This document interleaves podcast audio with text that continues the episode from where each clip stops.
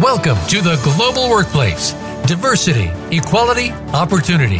Your host is Alma Besserdin, the founder and director of Wimmigrants of Australia. In our program, we will showcase the global organizations who are making a difference worldwide for skilled migrants, as well as focus on some challenges the migrants face with diversity and inclusion. Now, here is your host, Alma Besserdin. Hello, Voice America listeners. Um, I am Alma Besserdin. I am really excited today with another fantastic topic, something that is very close to my heart, which is women and leadership. I have to apologize for my voice today. I am in Melbourne and it's uh, really windy. It's about 29 degrees. And sorry for those of you who are in a winter season, but there is a bit of hay fever. Uh, in Melbourne the last couple of days, so I might sound like I am a little bit under the water, and that's the reason why. Um, I'm really excited today to have uh, a one of very credible guests, um, Janine Ames. Welcome, Janine, to the Global Workplace. Thank you very much. And um, Janine is in New York, so I believe it's about 7 p.m., Janine, isn't it? So it is. And winter, yes. definitely. And winter. Oh, I'm sorry to rub into everyone's face about the good 29 degrees, but you had your summer, so it's our turn.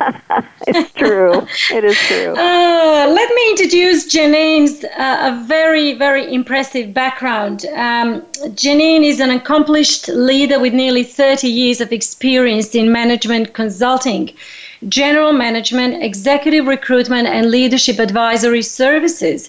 She currently leads the business and professional services practice at Spencer Stuart, a global leader in executive search and the advisor of choice to top companies seeking counsel on senior leadership needs. She focuses on recruiting C level executives and board directors for business services companies. Janine is particularly passionate about helping companies attract more women to senior level roles, as well as counseling women on their career trajectories. She's a regular speaker for Women's Group on Career Management and recently co authored an article, Solving the Disappearing Women Problem which uh, highlights the continuing challenge challenges companies face in increasing the number of women in leadership roles and what some diversity focused companies are doing to address them. Prior to joining Spencer Stuart, Janine led recruiting and professional development for McKinsey and Company, company's business technology practice, and she also established a robust partner recruiting capability at the time when McKinsey is typically only promoted internal candidates for partner level roles. Janine spent her early career as a management consultant at McKinsey & Co. and Bain & Co., where she advised clients and industries ranging from pharmaceutical to oil and gas on strategy and business performance. Based in Boston, San Francisco, Los Angeles, and then New York, she also spends substantial time working with her clients overseas operations, particularly in Southeast Asia. And Janine is also a graduate, um, an MBA graduate from Harvard Business School. Really, really impressive background, Janine, and uh, welcome again to the Global Workplace. Oh, I'm very happy to be here. Thank you for having me. Oh, uh, it's it's a, such a pleasure. Um, you just came back recently from Paris because you you just uh, travel all around the world. So, um, what I understand, last week you went to UK and had a dinner in Paris. What a lifestyle! well, if you're going to eat in some city in the world, Paris is a good choice in general. oh, I like that. I like that. Um, Janine, I came across um, your your article solving the disappearing women problem, and we connected and start talking about because it's very apparent that both of us uh, share a passion to help women in professional roles to become leaders um, and increase their uh, uh, career opportunities. And um, most of the episode today will be around that. So I'm really, really excited to, to talk about that. And uh, your, despite many diversity programs that organizations implement, study after study finds greater numbers of women disappearing at each successive level of most organizations, which was I, I understand the reason why you co authored this particular article. Can you tell us a little bit more about that? Exactly. I mean, certainly a lot has been written on this topic over the years, um, and there's been a sort of a constant level of attention to the topic of diversity in leadership, but progress has still been very mixed, and so we thought it was worth highlighting the issues again and sharing uh, some of the best practices we're seeing among women and in companies um, to try to move the needle on women in leadership. So we um, we still see um, uh, a study that was done by Grant Thornton, for instance, uh, they surveyed 5,500 businesses, and they've done the same survey for 13 years. Um, this is across 36 countries, and they found that still women hold only 25% of the senior business roles today. So that's a low number, which is pretty shocking. Mm-hmm. But the more shocking statistic is that yes. over the six, 13 years of the study, it, that percentage has only moved by six percentage points. So we're really not uh, moving the needle as rapidly as we would like to on this topic. Mm. Yes, it's. It, I, I have your article in front of me, and, and it says for every 100 women promoted to manage, 130 men are promoted. Exactly. Which is exactly. which is which is amazing. And and why do you think is that? Yeah, I think um, uh, there's a number of, of factors at play. Um, I think there's been a lot that's been written about um, women dropping out and therefore, you know, not kind of making it to the next level. Um, but I think there's also, you know, a significant amount of unconscious bias in promotion processes today. Um, there's challenges with, uh, you know, living a full life and fulfilling the responsibilities of motherhood and, um, you know, climbing up the corporate ladder. Um, and I think there's still a lot of work to be done around female mentorship and helping mm. women get connected to the people that can support them and really help them grow and climb up the ladder. Yeah, that's interesting because I remember when I was in my corporate roles. Um, with the networking events, you get so many of those, and uh, it, it was very difficult to to juggle my own lifestyle and having a family at home versus traveling and all of that. And sometimes you can do this, sometimes you can't because also the the companies don't perhaps provide enough flexibility to do that. So. Uh, you, you think that that might be the reason also why lots of women are dropping off from these positions because there is no enough support in the organization to actually have that flexibility when it comes to the uh, work and life balance? Yeah, I think the um, in the research we've done, the the flexibility programs that you see the companies have, they definitely help retain women. And I think a lot of women seek out environments where they can have the kind of flexibility that they need and that, you know, if they need maternity leaves, for instance, or flexible work schedules, they can have them. Um, but that doesn't necessarily mean that uh, those companies are able to get women into leadership. That's a much more complicated problem. and yes. um, just because companies are able to retain women through these programs, they're not necessarily getting women into the you know the leadership ranks. Mm, that's interesting.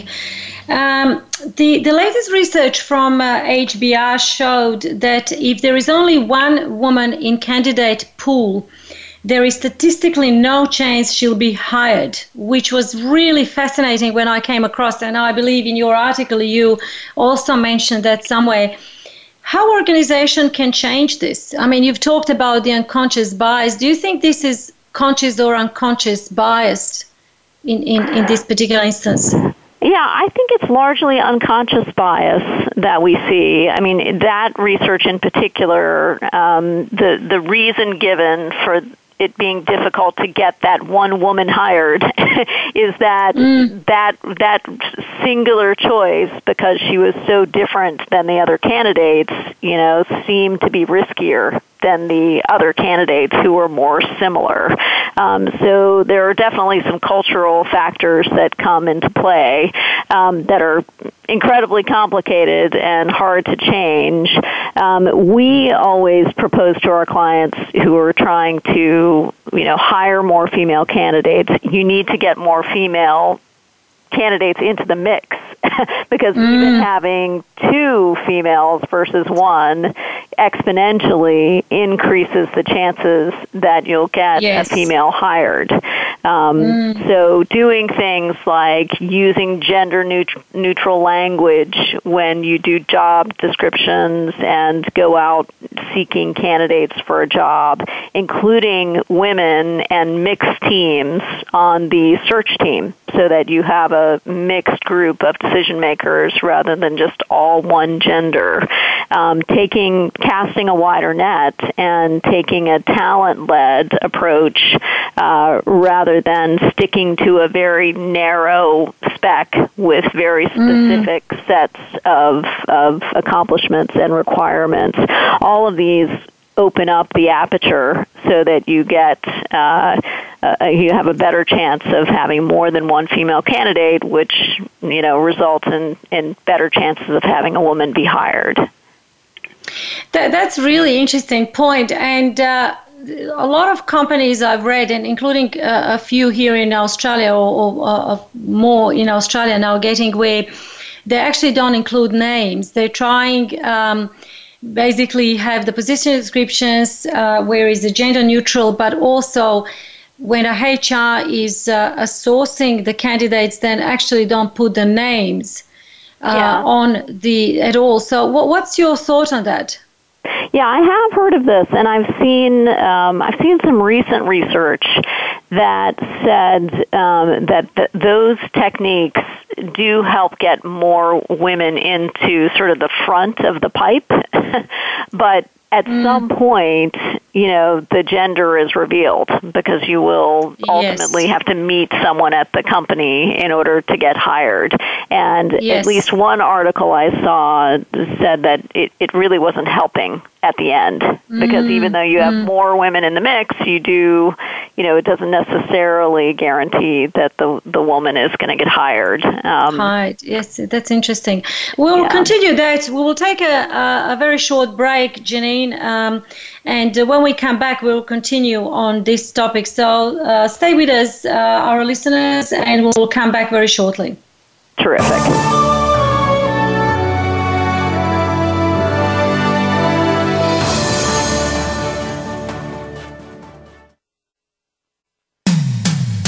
When it comes to business, you'll find the experts here.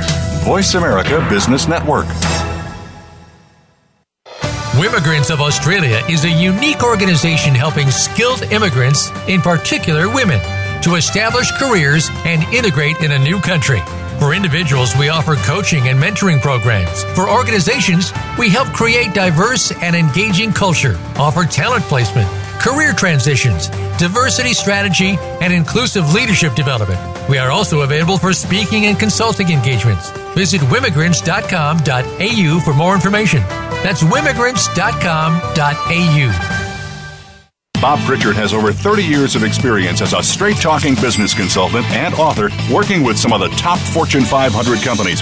Now he's come to the Voice America Business Channel to help you and your business. Tune in to the Bob Pritchard Radio Show for information about starting and successfully running a profitable business. From the movers and shakers to great marketing screw ups, you can't afford to miss a single edition of the Bob Pritchard Radio Show. Tuesdays at 5 p.m. Pacific, 8 p.m. Eastern on Voice America Business follow us on Twitter at VoiceAmericaTRN. Get the lowdown on guests, new shows, and your favorites. That's VoiceAmericaTRN. When it comes to business, you'll find the experts here. Voice America Business Network.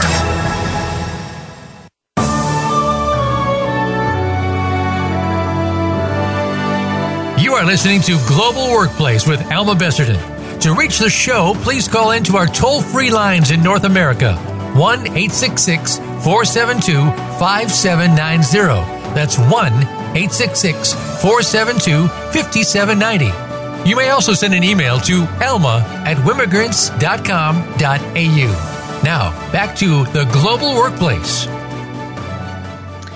Uh, thank you so much for tuning back into the global workplace. Uh, my guest Janine Ames and myself we were talking about just before the break about the fact is that um, the latest research from HBR showed that if there is only one woman in a candidate pool, there is statistically no chance she'll be hired. And in a break, uh, Janine and I were talking about the fact is that uh, that's not going to work uh, if there is no actually mix in the recruitment panel, Janine, isn't it? So if there are all men in a in a recruitment panel, doesn't matter how many women we have that's, that's still my no. Yes. Yeah, I think the best recruitment panel has a sort of equal composition of women and mm. men so that there's neither kind of gender culture predominates. Um, mm. And, you know, that sort of diversity of opinion ends up making the best decisions you know, mm. in any case. and it also yes. just makes it a more even playing field for the female candidates. Yes. Absolutely. So it's it's really has to work both ways, not just having a, a women in candidate pool, but has to work the other way around. Um, Jenny, there is a there is a perception, and often women admit themselves, and I know that because when I coach, in particular diverse uh, uh, diverse women who come to Australia, they they often lack confidence and they don't position themselves successfully as men. And I've certainly seen that through my own career in Australia. What can women learn from the approach men take in positioning themselves for promotions and new jobs? Because even um, when I was managing and, and recruiting people, uh, men would much easier opt to take a roles even if they don't have um, 80% of the skills whereas women will focus on 20% that um, they they do have but 80% that they don't have so how how do they how they can overcome that situation Exactly. I think that is a tendency um, that women have. Um, they, you know, the other thing we notice is they just don't, if they're in a good environment um, and you try to entice them uh, into a new role, um, they tend to not want to move if they're happy where they are. Whereas men, mm tend to, and I'm generalizing based on our anecdotal experience, but men will tend to consider something if it looks like a step up. And I think this is a different, slightly different mindset that women and men seem to have. So men are thinking in terms of what's going to get me ahead you know, success to me looks like getting ahead. Where more mm-hmm. often, if you ask women what success looks like, they use words like doing a good job as their definition. So it's if your mindset is getting ahead, you're going to do things like make sure you expand your network, spend time on networking activities, um, even ask people uh, outright to help you. Um, make sure that you, as you said, you put your hand up even if you only have 80% of the qualifications for a new role. Um, and I think women just need to adopt some of those behaviors. You know, spend mm. more time out in the marketplace where new opportunities live. Um, be don't be shy about asking people to help them. Um, promote your own accomplishments, and also, um, you know, take the step to promote the accomplishments of other women as well. So develop a support network that works in multiple directions. Um, and frankly, just be more willing to take a chance and entertain mm. things, um, even if you don't feel like you're quite ready or it seems risky. And and I remember when you, you and I connected um, before this interview and talked about this topic. I remember you were sharing a very interesting um, information about your observation um, where the, where there is a particular role and uh, your organization will call men every single one, and, and, I'm generalizing now, or most of the time, they will return the call and, or they will be interested to hear what the opportunities are, whereas women will not even return the call. Exactly, exactly. We do find that, and it, it makes it very challenging, especially when we're seeking out diverse candidates for these roles. And I think it may have something to do with you know, there's a lot of uh, factors about a woman's work environment um, that need to align in order to her to for her to feel like she's you know in a good place where she can rise and be valued. And if she has that in the role that she's in, she's very reluctant to take the risk to step into mm-hmm. another environment where there may be bias, there may be a culture that is uh, not not as um, positive uh, for her. Mm. And I think women, you know, have felt these factors throughout their careers, and therefore they know that there's some risk, and so they tend to hold back. Whereas men have never really felt that that impacted them necessarily, and so they're much more willing to take a chance. And, and I guess one of the piece of advice we can give to other women who are interested to progress their careers is that um, they can simply uh, have a conversation. That doesn't mean that they have to necessarily jump, uh, you know, and, and leave their jobs, but just to open up more and start building relationships because certainly when, when you actually mentioned that last time when we talked about, I reflected on my career in Australia and why perhaps I was successful in my corporate roles is because um, I wasn't actually one of these women who did not want to, uh, uh, you know, elaborate on other opportunities. Um, I would always build the relationships with the recruiters, and even if I wasn't interested in moving, I will say, "Tell me more."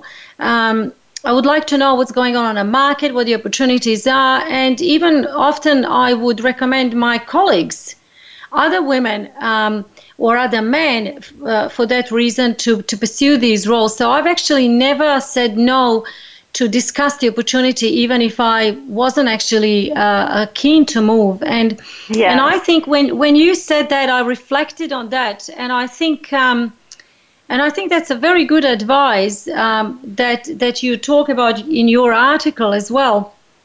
Is yes, to I, don't close the door. Definitely. I mean, I always counsel women. There's there's a lot of you'll have a lot of chances to say no. So you don't have That's to say no in the point. first conversation. Have the first yes. conversation. You know, you can say no after the interview. You can say no after the offer. There are many opportunities to say no um, that that frankly men take advantage of liberally. mm, they don't have yes. a problem saying no when they're way down the path. Um, and women should really, you know, adopt some of that um, way of operating because then you never know. Some of those opportunities, mm. they'd get way down the path and discover they really are very interested. And I will encourage uh, our listeners to really access your uh, your article uh, called "Solving the Disappearing Women Problem," which is a very good article, and there is. Also uh, seven ways, uh, at least, I mean, there are many, many ways, but you summarize on a sem- seven ways to raise your profile as a woman. And I really love what you've written in this article about expanding the network and, um, uh, you know, don't overlook informal support mechanisms and, um, you know, uh, seeking a mentorship and, and networking because I don't believe that we as women are very good in networking and promoting each other work um, and and we you know we can negotiate for others. We we are very good at negotiating on behalf of the company but when it comes to us i don't think we actually position ourselves very well. Yes that i've takes- definitely i've definitely noticed that as well um, through, through, my professional career, Janine, I observed that men help each other in getting a better leadership roles and, and jobs in general, and, and certainly in a, in a leadership roles where I used to work, um, at least uh, a 10% or even more of the uh, senior leadership members were people that managing directors or CEO uh, brought with him uh, from the previous workplace. And uh, but women don't tend to do that as often, and um, and uh, you know I don't think they are helping each other as much. What are your thoughts on that?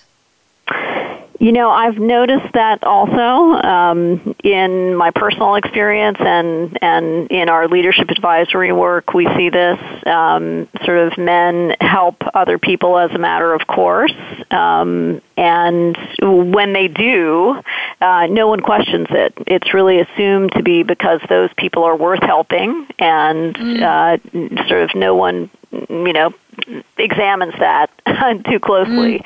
But when women help other women, um, or and to, to the same, you know, in the same vein as minorities help other minorities, um, it can yes. be viewed as some kind of, you know, gender nepotism. so yes. people assume that the woman is helping the other woman because of some tribal sisterhood notion that is mm. not necessarily there.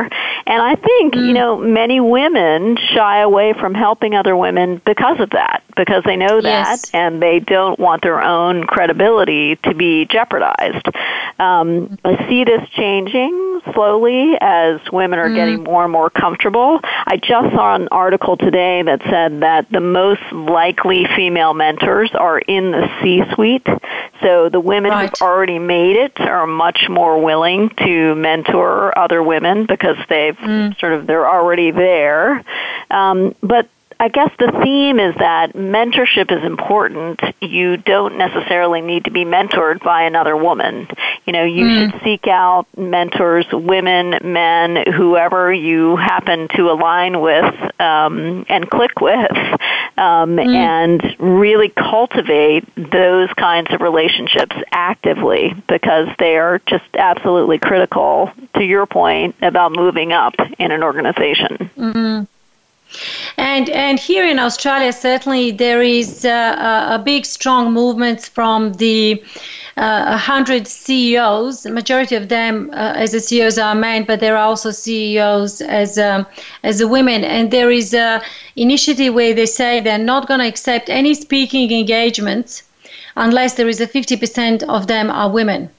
Hmm. And uh, and I I believe that um, th- this will change uh, this perception will change if we do have a support from men and not criticism if we employ other women if there are um, if they are capable. It's it's about who is the best for the job whether they are women or men it's really irrelevant in my mind. So uh, I, I, think uh, if if there is a, a number of women around the table then men needs to also support it. And I remember you were telling me that uh, is it a CEO of IBM?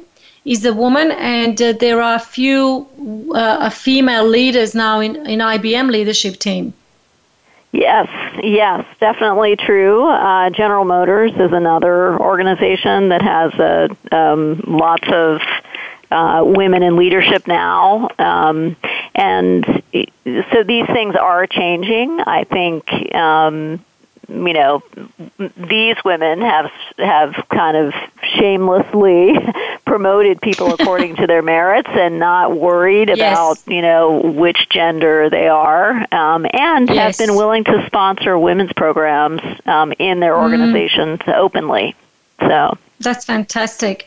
We're going to take a, a, short break now, and when we come back, we'll continue on this amazing topic. Stay with us, we'll be right back.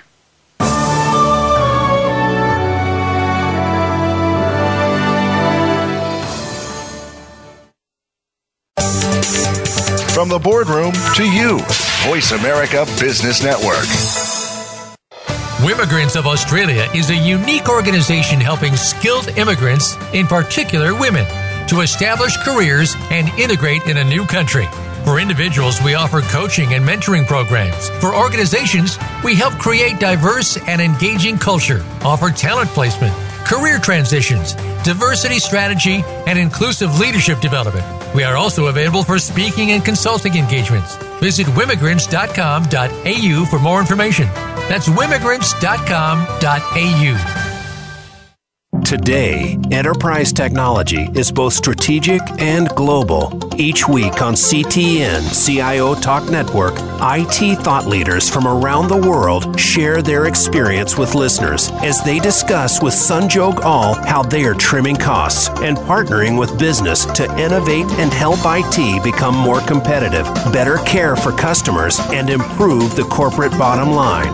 If you want to keep up with IT thought leadership, listen to CTN CIO Talk Network with Sanjog Aul at CIOTalkNetwork.com. Have you become a member yet? Sign up now to become a member of Voice America. It's always free and easy. Plus, you get to take advantage of some great member benefits. Get unlimited access to millions of hours of on demand content across all of our channels. Keep track of your favorite episodes, shows, and hosts in your own customizable library. Find out what shows you might be interested in based on your favorites. Plus, you get insider access with our newsletter. Membership gives you more. Sign up at voiceamerica.com and click register at the top right. Voice America Business Network, the bottom line in business.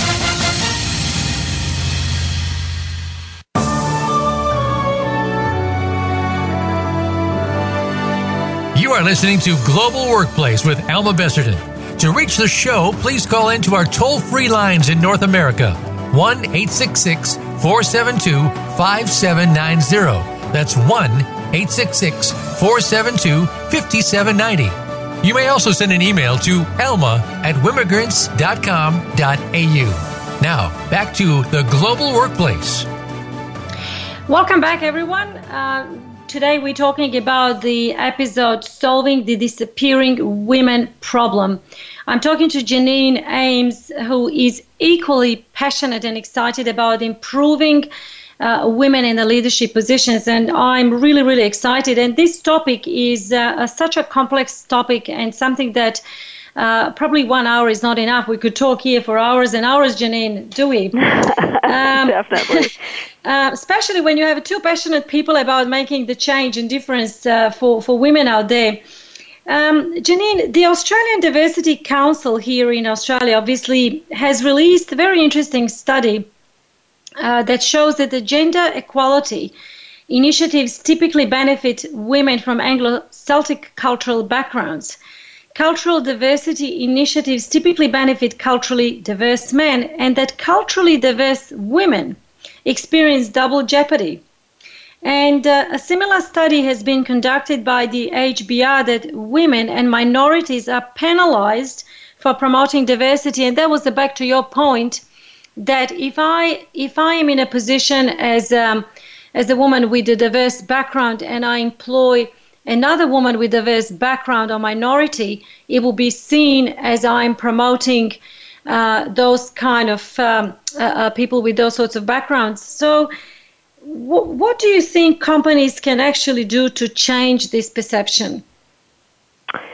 Yeah, well, for one thing, I think um, it's easy to make the mistake that if you have sort of a gender initiative, that you will also benefit um, culturally diverse women as well. And I think that's been proven to be just not the case. if mm, if uh, mm. if you want to move, you know, move the results for a particular group, you actually have to focus on the specific group. So if you're trying to yes. um, increase the number of ethnically diverse women, you have to focus on ethnically diverse women, not just ethnically diverse and not just women. um, mm, it's sort of mm. the way diversity initiatives work.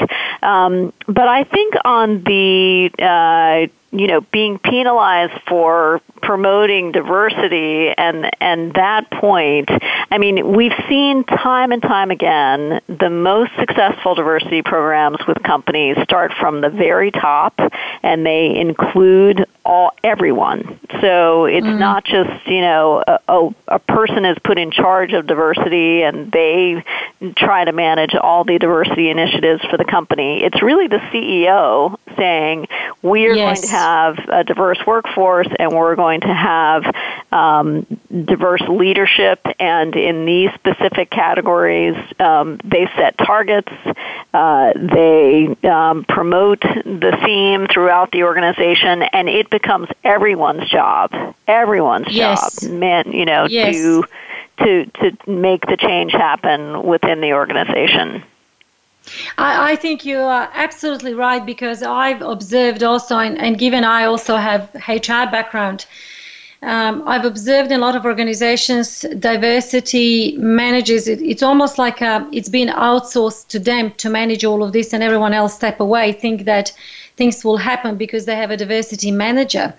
And um, exactly. um, and and and really very often what they do is they they also focus on a policy and the strategy rather than real outcomes Mm-hmm. And uh, and I really like what you say that uh, you know diversity is everyone's uh, accountability. You know the, mm-hmm. the fact is that there is a diversity manager. They are facilitators, but they are not the owners of that uh, a whole strategy, isn't it? Exactly. I mean, I there's uh, I have one very forward-thinking client who um, published their diversity statistics along a variety of dimensions. And, mm-hmm. you know, many other companies looked at them and said, what are you doing? Your diversity statistics, statistics are really pretty terrible.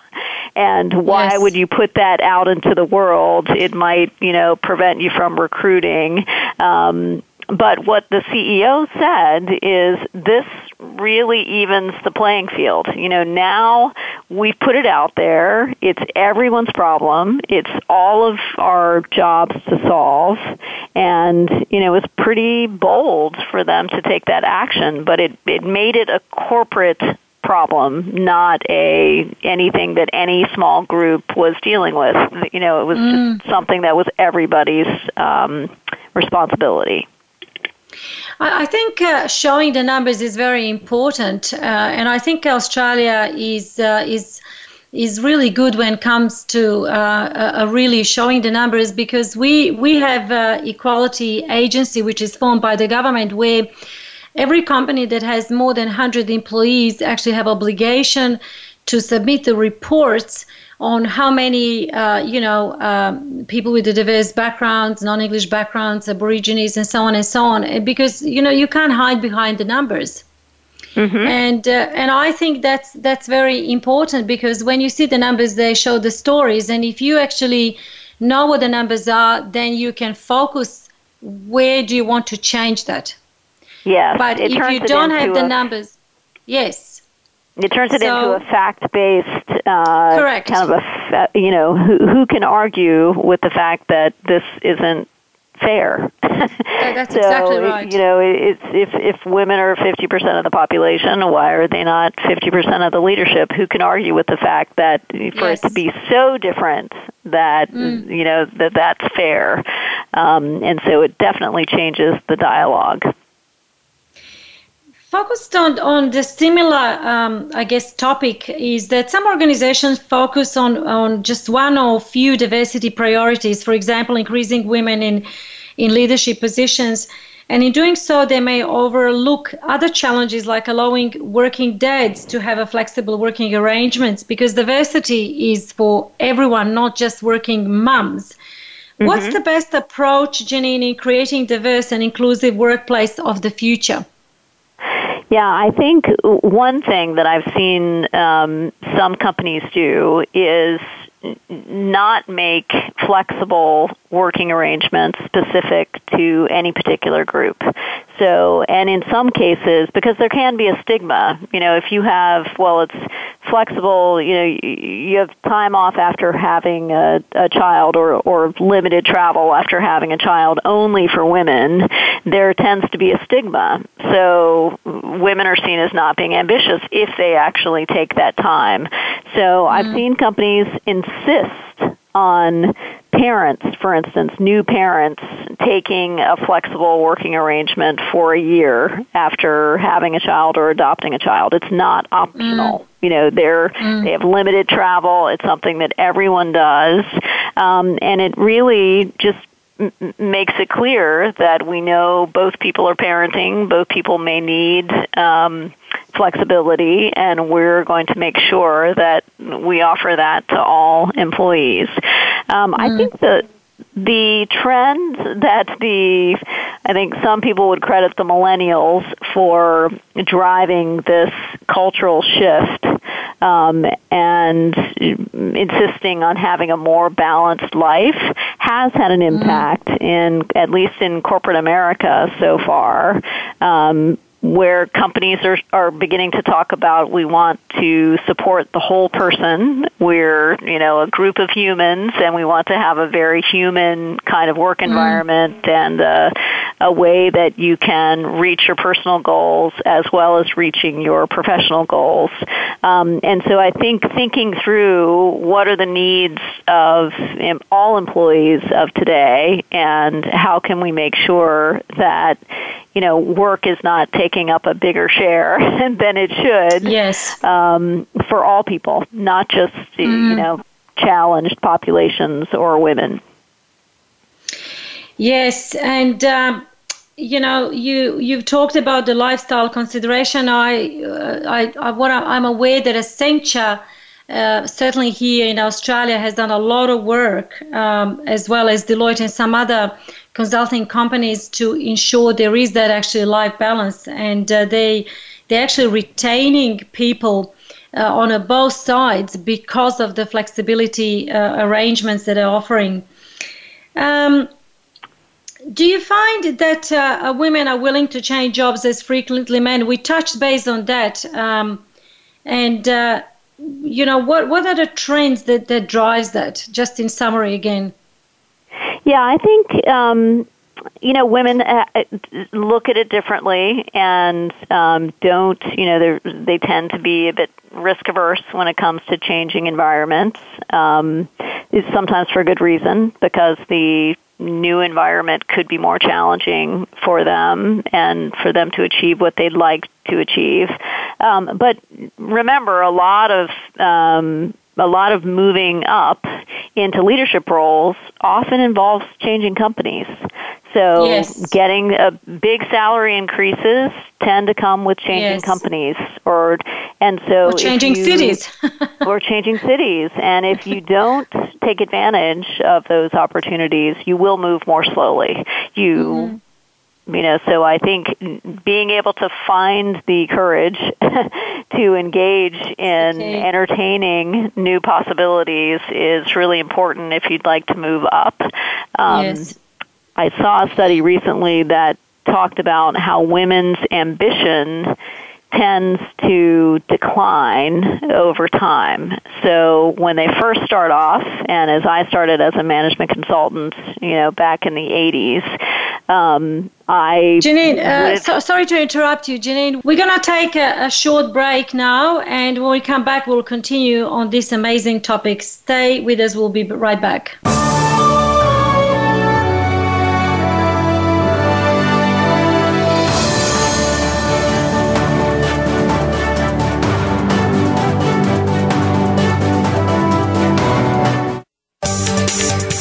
The boardroom to you, Voice America Business Network. Wimmigrants of Australia is a unique organization helping skilled immigrants, in particular women, to establish careers and integrate in a new country. For individuals, we offer coaching and mentoring programs. For organizations, we help create diverse and engaging culture, offer talent placement, career transitions, diversity strategy, and inclusive leadership development. We are also available for speaking and consulting engagements. Visit wimmigrants.com.au for more information. That's wimmigrants.com.au. Today, enterprise technology is both strategic and global. Each week on CTN CIO Talk Network, IT thought leaders from around the world share their experience with listeners as they discuss with Sanjog Aul how they are trimming costs and partnering with business to innovate and help IT become more competitive, better care for customers, and improve the corporate bottom line. If you want to keep up with IT thought leadership, listen to CTN CIO Talk Network with Sanjog Aul at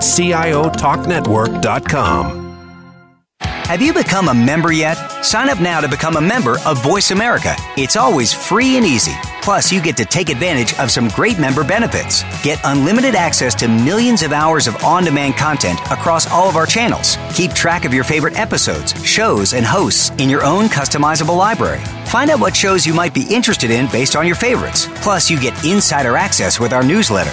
Membership gives you more. Sign up at voiceamerica.com and click register at the top right. Voice America Business Network, the bottom line in business.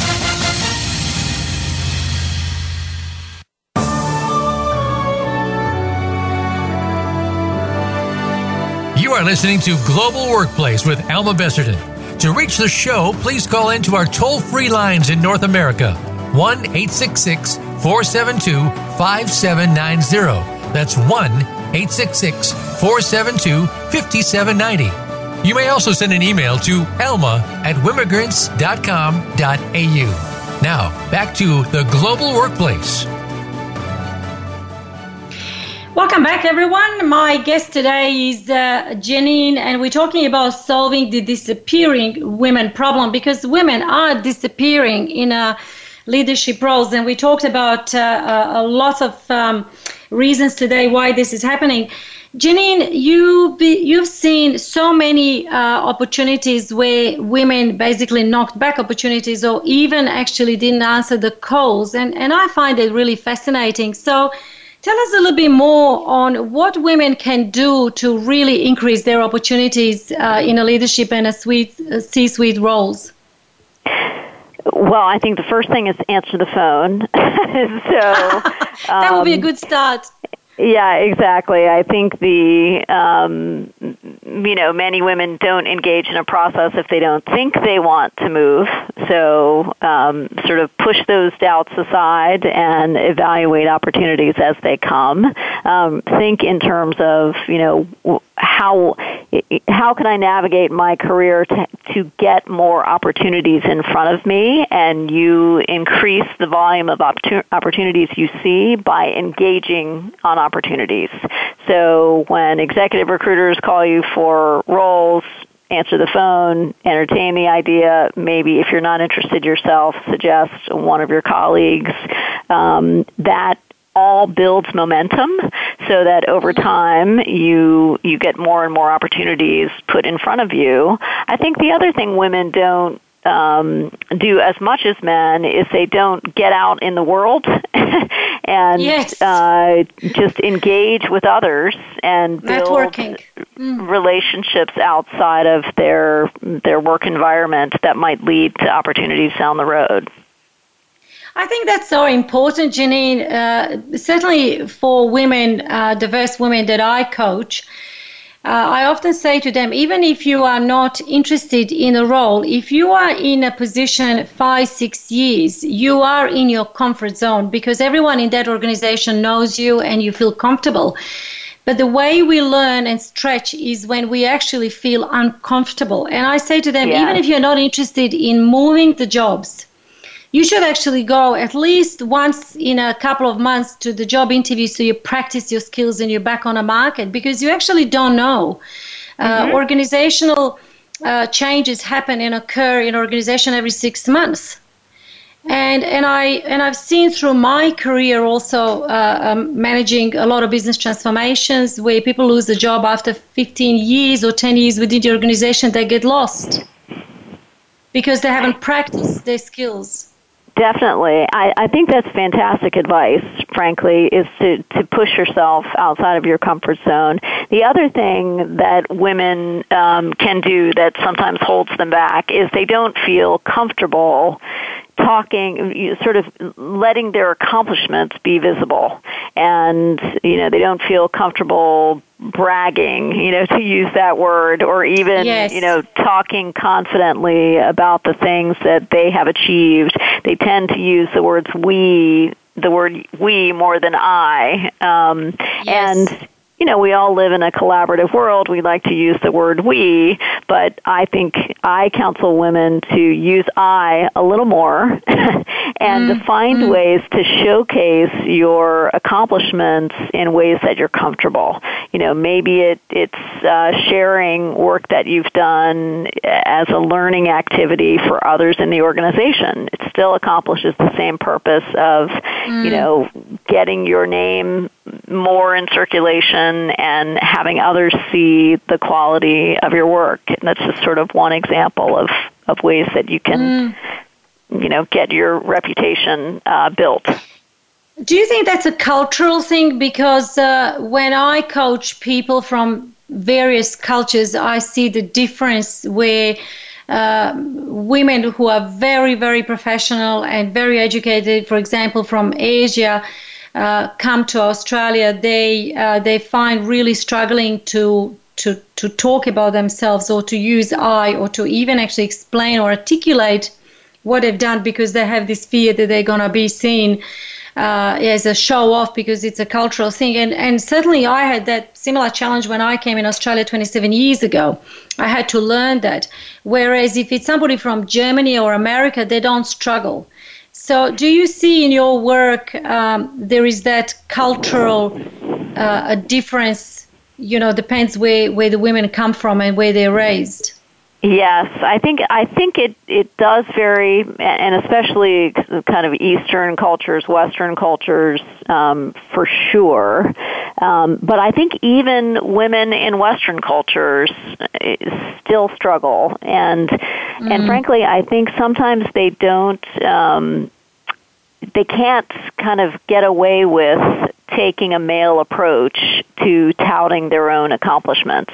And what I mean yes. by that is they can't just go around telling everyone what a great job they did um, because it, it will rub people the wrong way. a man yes. could have said the same words and it doesn't bother people, but if a woman puts it that way, you know, it, it's sort of a double standard. So uh, that's what I mean mm. by you have to find ways to showcase your accomplishments that you're comfortable with and that feel natural yes. to you and that also, you know, don't don't ruffle feathers of people who kind of expect you to be a certain way because that can backfire.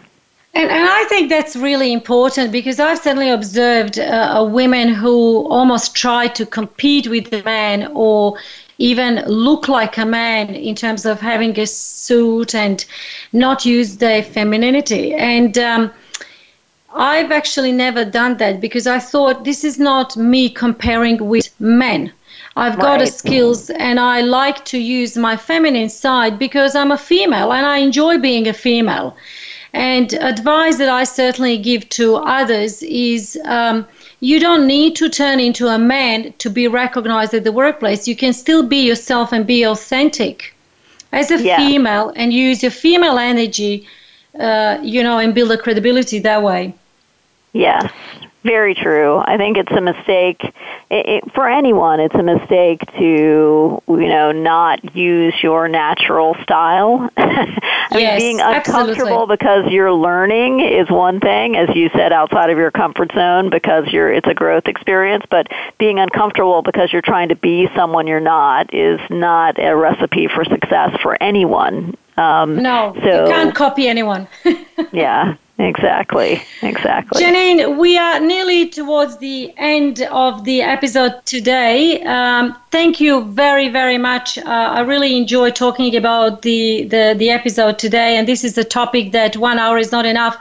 Uh, Janine will be back in the next uh, couple of weeks. We'll talk more about the how to accelerate career because obviously this is a topic that is very valuable and we're both very passionate. So thank you so much, Janine, for being with us today. Oh, and thank I you encourage, so much. Oh, you're most welcome. And I encourage everyone to uh, really uh, read Solving the Disappearing Woman Problem because it's a, it's a valuable source.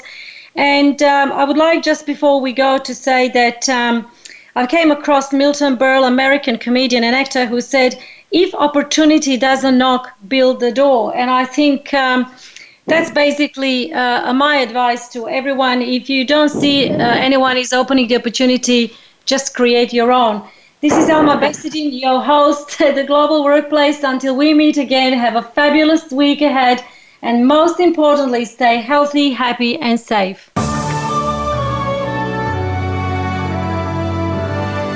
Thank you for making us a part of your week. Please join Alma Besserdin for another edition of the Global Workplace next Tuesday at 4 p.m. U.S. Pacific Time on the Voice America Business Channel. Have a wonderful week.